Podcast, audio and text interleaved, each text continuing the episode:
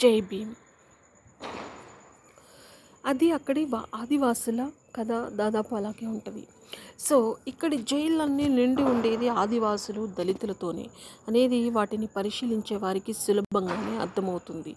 కొన్ని కులాలను పుట్టుకతోనే నేరస్తులుగా కుల సమాజం ముద్ర వేయడమే వారి పట్ల పోలీసుల తీరుకు కారణం. ఈ దేశంలో ఘరానా మోసాలకు పాల్పడే వారికి రాచమర్యాదలు చేస్తూ ఏ నేరం చెయ్యని అమాయకులను రోజువారీ అవసరాలకు చిల్లర దొంగతనాలకు పాల్పడే వారి మీద కేసుల మీద కేసులతో కస్టడీలోకి తీసుకొని చిత్రహింసలు పెట్టడం లాకప్ మరణాలు ఇక్కడ సర్వసాధారణం. ఇక స్త్రీల పట్ల పోలీసుల జులుంకు హద్దు అదుపు ఉండదు. అటవీ ప్రాంతాలలో ఆదివాసీ స్త్రీలు సారా కాసి అమ్ముతున్నారని అన్నలకు అన్నం పెడుతున్నారని వారిని పోలీస్ స్టేషన్ కిచెన్కి పిలిపించి చిత్రహింసలు పెట్టి అత్యాచారం చేసి భయభ్రాంతులకు గురి చేసిన సందర్భాలు అనేకం ఉన్నాయి.